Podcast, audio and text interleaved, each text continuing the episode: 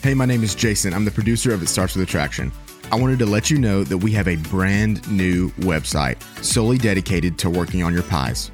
Introducing it starts with attraction dot com. You can listen to every episode, learn about the pies, and sign up for our weekly newsletter. Go to it starts with attraction dot com. It starts with attraction, one word, it starts with attraction dot com to get signed up today.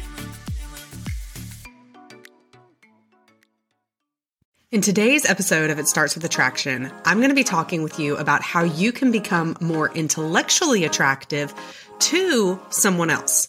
To begin with, I'm going to give a brief update and description of what it means to be intellectually attractive in general, but then we're going to shift and switch to, so how do you attract other people intellectually? What does that mean, and what are some ways that you can do it?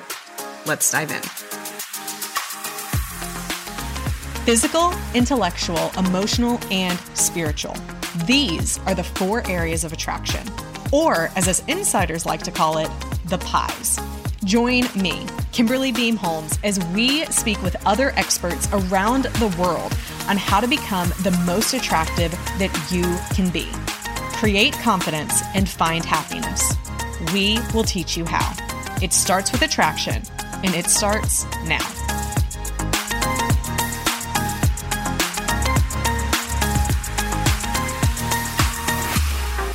People ask me all the time, Kimberly, which area of my pies should I focus on first? And the answer to that question is the one where you need to see the most growth. That is why I have created an attraction assessment. This free assessment is designed to help you learn what areas of attraction you should be working and focusing on first. This will be the foundation of your journey to becoming a more attractive person, to your spouse, to your friends and family, but most of all, to yourself. Click the link in the show notes to take the free assessment today. Hey, before we get started, I want to remind you to please subscribe to this podcast. And if you would, leave a review. Reviews are the best gift that you could give me. It helps get this podcast to even more people. It helps with all the things. And share this podcast with a friend. I am sure that you can think of at least one other person who could benefit from hearing what we talk about today. So be sure that you just go into the podcast player, hit that share button, and you can go ahead and text it to them directly. That is the best way. I share podcast that I love with my friends, and I hope you love this podcast enough to share it with your friends as well. Today, we're talking about intellectual attraction. Let's recap first what intellectual attraction is. So let's remember, it all falls into the pies of attraction, P I E N S. First is physical, second intellectual, third emotional, fourth spiritual. Today, we're talking about intellectual. What is intellectual attraction? In general, when I'm thinking about being an intellectually attractive person, for me, first and foremost, what that means is I dedicate myself to growing and learning. I have a spirit of curiosity, a spirit of continuing to learn, a love to learn, all of those kinds of things. Some people may think that it's easier or comes more naturally to some people than others, but I would argue that every single person has an innate curiosity. All of us are curious people. Some people are more nosy than others. My sister is a very nosy person. She's that neighbor who's going to like stand at the window and just watch and see what all the other neighbors are doing. But that's different than curiosity. It can be part of it. But curiosity is this underlying desire of wanting to know more, wanting to understand why, wanting to be filled with wonder and understanding different things that you might be curious with. All of us are curious. Right now in society, in culture, a lot of that curiosity seems to be spent, maybe not in the most wise way, but spent on scrolling through social media. You do it because you're curious. Because you keep scrolling, you keep scrolling because you wonder what's going to be next. You're curious, you want to know. We all have that within us. The goal with intellectual attraction, though, is to really focus that curiosity onto something that's going to better yourself. I'm going to say it, and I'm not going to regret it. Scrolling on social media does not better you. It does not better me. It doesn't better any of us as human beings. It may provide a sense of connection, but it does not innately better any of us. I don't think anyone can really argue with that. And if you want to try to, I'd love to hear from you.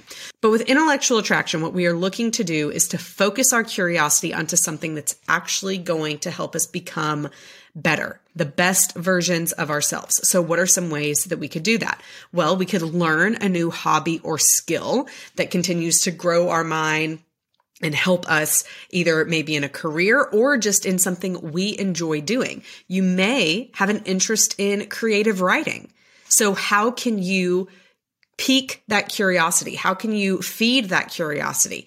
Maybe it's by taking a class, or maybe it's just by taking time that you set aside and actually focus on creative writing. But you should do something to enhance those skills to help you become a better creative writer. Maybe you are curious about history. So what are some ways that you could do that? You could read some books. You could join a book club, maybe even to do that. There are many different ways that you can learn things. You can use the internet to help you learn through articles, through online courses, through different things that you do there. You can use libraries. You can use actual places that you go, such as a community center where you take classes, even if it's to learn a new language. There are many different ways that you can get connected and learn different things. So intellectual attraction is, what am I doing to become a fascinating person? How can I be more curious and funnel and focus that curiosity into something that's going to help me become a better person? Start by taking something you're interested in and learn more about it. Go from there, whatever that is. For me, I love exercise. I love nutrition. I would choose in my free time to read books about those things. I also love the experience of new culinary delights. So I love trying new restaurants, trying new types of food. That's a type of intellectual attraction. That is a type of me doing something to better myself, because actually in those new experiences, a lot of amazing things happen in our brain, and it can increase our serotonin levels. It can make us happier people by having new experiences. So what is that for you?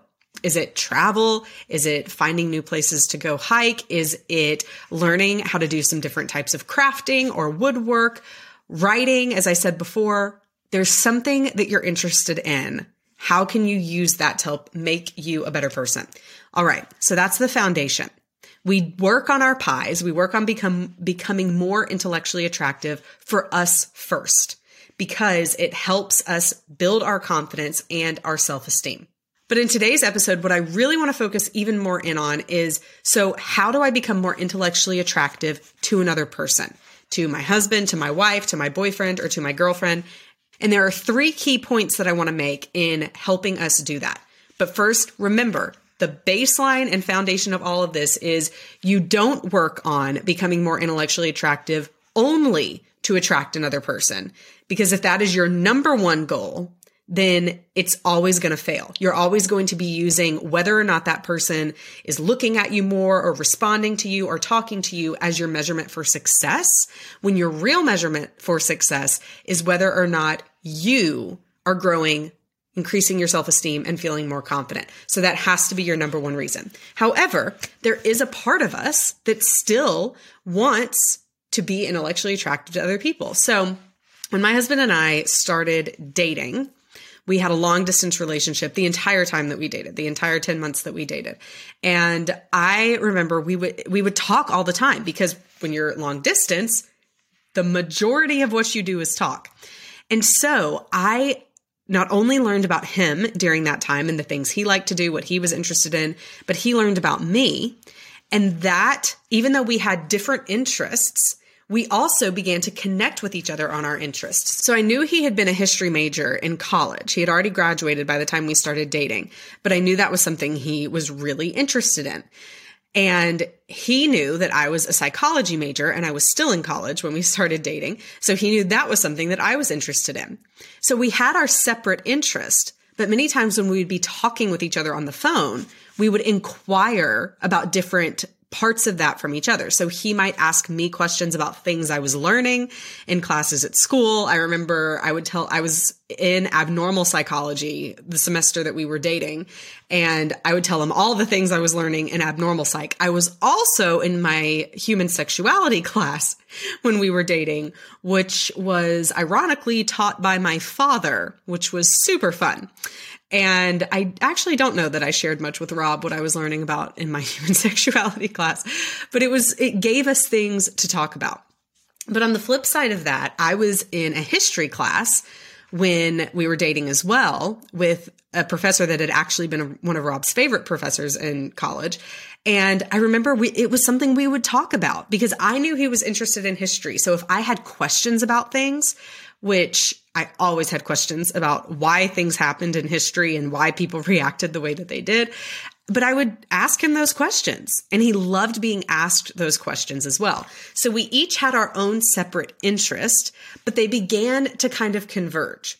We respected each other, saw each other for our differences, and instead of letting that be something that we just kind of kept in separate silos and never talked about, we allowed it to be an opportunity to to bring more conversation into our lives. And in fact, it led us to really bond and grow close over those ten months we were dating long distance. We had so much to talk about. We never stopped having things to talk about. So the first point is to remember, you want to grow your own intellectual attraction. That began, all of that began because there were things I was already interested in, things I was already doing. So another example is when we were dating, I was an intern for a youth group in Mississippi over a summer. And so a couple of times Rob would come and visit me. And I especially asked him to come and visit over one weekend when we were actually going to do this thing called H U T. I don't remember what H U T stood for, but I remember what it was is we went out into the wilderness, like me, the other youth intern, and all of these youth group students, all these high school and middle school students, to go and live like we were in a third world country. And so we didn't have a place to sleep. Like all of us were given kind of a different country, and the place that we had to go stay was like that country. And we had to earn money in order to eat food. And the only food we could buy was like rice and beans. And we had to figure out how to cook these rice and beans. And so I, I wanted Rob to come during that time because missions has always been something that I've, I've loved and been passionate about. And Rob as well, when he was in college. And so he came during that time. He helped with one of the groups. Like he was the leader of one set of kids, and I was the leader of a different set of kids. And one of the ways we connected on this was that my group, when nighttime came, we were supposed to build a fire.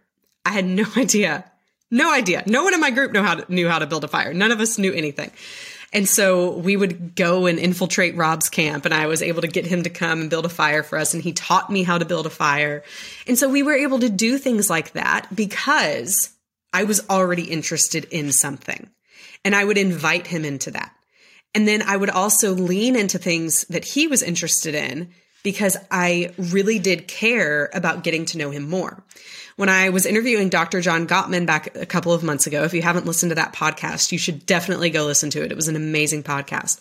One of the things he said about a continuing marriage and one of the keys to success in a marriage continuing for a long period of time or forever until death do us part, right, was that having a continual curiosity about your spouse and being genuinely interested in the things that they enjoyed, that they don't enjoy, the ways that they felt. All of that was a huge indicator of having a long, healthy, satisfying marriage relationship.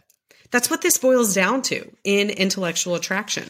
So while we grow our own intellectual attraction, we also lean into our spouses and become curious about the things that they're curious about. And again, we don't do this as a show. We don't do it to, to fake it or to just feign interest in order to get them to come around. We don't do it as a manipulation tactic, but we do it because we want to genuinely understand more about what our spouse is interested in or what our boyfriend or our girlfriend is interested in. There is nothing that people love to talk about more than themselves. Think about it. When someone asks you a question about your experience or wanting to lean into your wisdom, you typically light up and would love to share your insight with that person. how much more would our spouse or significant other feel that way about us as well, especially the longer the relationship has been going on? We tend to, over time, stop asking questions, stop being curious. But no one, no one finishes developing and growing in a marriage. Rob and I just celebrated eleven years of marriage, and he hasn't stopped growing and changing and learning. I have not stopped doing those things either. But if, if we stop getting curious about each other, then there's going to be years of time that pile up where he changes, I change. And then one day we might look at each other and think, I don't even know who you are anymore, because we stopped being curious long before.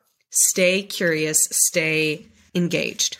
So to recap again, the first part is grow your own intellectual attraction. The second part is lean in to what your spouse is interested in. This is something that continues to this day in our marriage. So like I said before, I know that my husband is a history guru. He also loves weightlifting. He loves male hormones. He, he knows a lot about male hormones. He's done a lot of research and work on that. Um, and he also knows a lot about politics. Less now than he used to, because about a year ago, he stopped watching all news, which I think was very smart. But these, these are all things that he, he enjoys. It's something he's interested in. He also loves creative fiction, like sci-fi, different things like that, which wouldn't necessarily be my first choice. Um, but here's what, here's why I say all of this. So since I know those are things that he is interested in and loves, then when a movie comes out that may not be my first choice, like a recent movie that came out was Dune, and that's big, I believe, in the sci-fi world. And so I was willing to go and see that with him, even though I may not have necessarily wanted to, but I knew it was something that he would love to do. So I even brought it up and chose it as the movie, knowing he would love it, because I knew it would be something we could enjoy doing together that he would really enjoy as well. Another thing that happened recently is, I don't know how I got interested in this, but I really got interested about the history of the Roman Empire, and wanted to understand, how did it rise? How did it fall? What were the powers that came into existence after it? And so I asked him, I used that as an opportunity to sit down and say, hey, will you explain to me what happened with the Roman Empire? And then there was something else that happened with this thing I found out about called the Troubles in Ireland that happened in the nineteen nineties, which was total news to me. I couldn't, you may not know about the Troubles. I didn't know about the Troubles, but it was just this crazy period of civil unrest and rioting and people killing each other in Ireland in the nineteen nineties. And this just blew my mind. And so I asked Rob about it. Like, hey, what were the Troubles? Tell me more. And we ended up watching a YouTube video together about it and use that as a time to just connect. You can do things like that as well. Not only invite your spouse to come in or share with them the things that you are learning, but also ask them about the things that you know they enjoy about as well. And this doesn't have to be a huge deal. It could be that at the end of each day, you simply share with your husband, your wife, your significant other, the things that you learned that day. You could, it could be as easy as, hey, I was reading this article or I was reading this book, and could you believe that this is what I learned? I had no idea. Just even quick snippets like that can be something that shows your significant other that you are continuing to learn and grow, and it can inspire them to do the same. We all want to be around people who inspire us to become better versions of ourselves. And the best way you can do that is by living this out, by growing your intellectual attraction, learning, sharing the things you learn. I'm not talking about sitting down and giving a college class to your husband or your wife or your significant other about the things you learned during a day, but simply using that as something you share in conversation. And then leaning into the things they're interested in, agreeing to do things with them that they're interested in that may not be your first choice, but you're doing it because you know it's important for your relationship. And then finally, don't use this as an opportunity to rub in what you're doing. Don't hold the growth that you're having and what you're doing over your spouse's head to make them feel bad about not intellectually growing themselves. No one wants to be around those kinds of people. So if you do choose to do something like learn Spanish or French or Hindi or whatever you might want to learn, then don't come back home and say, well, today when I was doing this and you should really do this, why aren't you doing something to grow more? That's only going to make them feel like you don't love them for who and how they are now, and like they have to do something in order to meet your approval or to get your love. And that never works well. But simply use it as a form of inspiration. You can share it in an exciting way, such as, hey, I started this Spanish class. Can I share with you the three words that I learned today? Because I think they're super fun. And use it as a way that's fun, inspirational, and a way that you can bond with the other person. So that is how you can become more intellectually attractive to someone else. You begin by growing that intellectual attraction in yourself, leaning into the things that they are that they are interested in, that you find intellectually attractive about them even, and then use that as an opportunity to to share with each other. It gives you more to talk about. It gives you even new things that you can begin doing together, and all of those things aid into becoming the kind of person that your spouse or your significant other loves talking to. Because when we think about intellectual attraction as an individual, then the question that we're asking ourselves is, am I a fascinating person? Am I a curious person? What can I do to continue to be curious and learn and grow? In our relationship, the way that that changes is you're asking yourself, am I the kind of person that my spouse would enjoy having a conversation with? And how can I become better at that? How can I have more to talk about and even have some shared hobbies or shared interests that we can talk about that will overall help our relationship? It doesn't mean you have to do everything that your spouse wants to do and only have interest in what your spouse is interested in, but it does mean you need to have more to talk about than the kids, the bills, and the taxes, because that is not an intellectually attractive relationship. I hope that this has been encouraging, inspiring. And my question for you, my key takeaway from this episode is, what are you going to do to grow your intellectual attraction? And then my second question for you is, what are you going to do to enhance the intellectual attraction in your relationship? Are you going to lean in and maybe start sharing or looking into some of the things your spouse or significant other is interested in, or even just simply use the time at the end of the day to share some things that you're learning? Answer those questions for yourself and then actually do them and see what things begin to change. Friends, I hope you enjoyed today's show. Remember to follow It Starts With Attraction anywhere you listen to podcasts and leave us a review. The more positive reviews we get, the more positive change we can make for relationships and for individuals around the world. For show notes, updates, and the opportunity to join our email list for encouraging weekly strategies for you to become the best that you can be in all areas of your pies, go to pies university dot com. Again, that is pies university dot com. Keep working on your pies and always remember, it starts with attraction.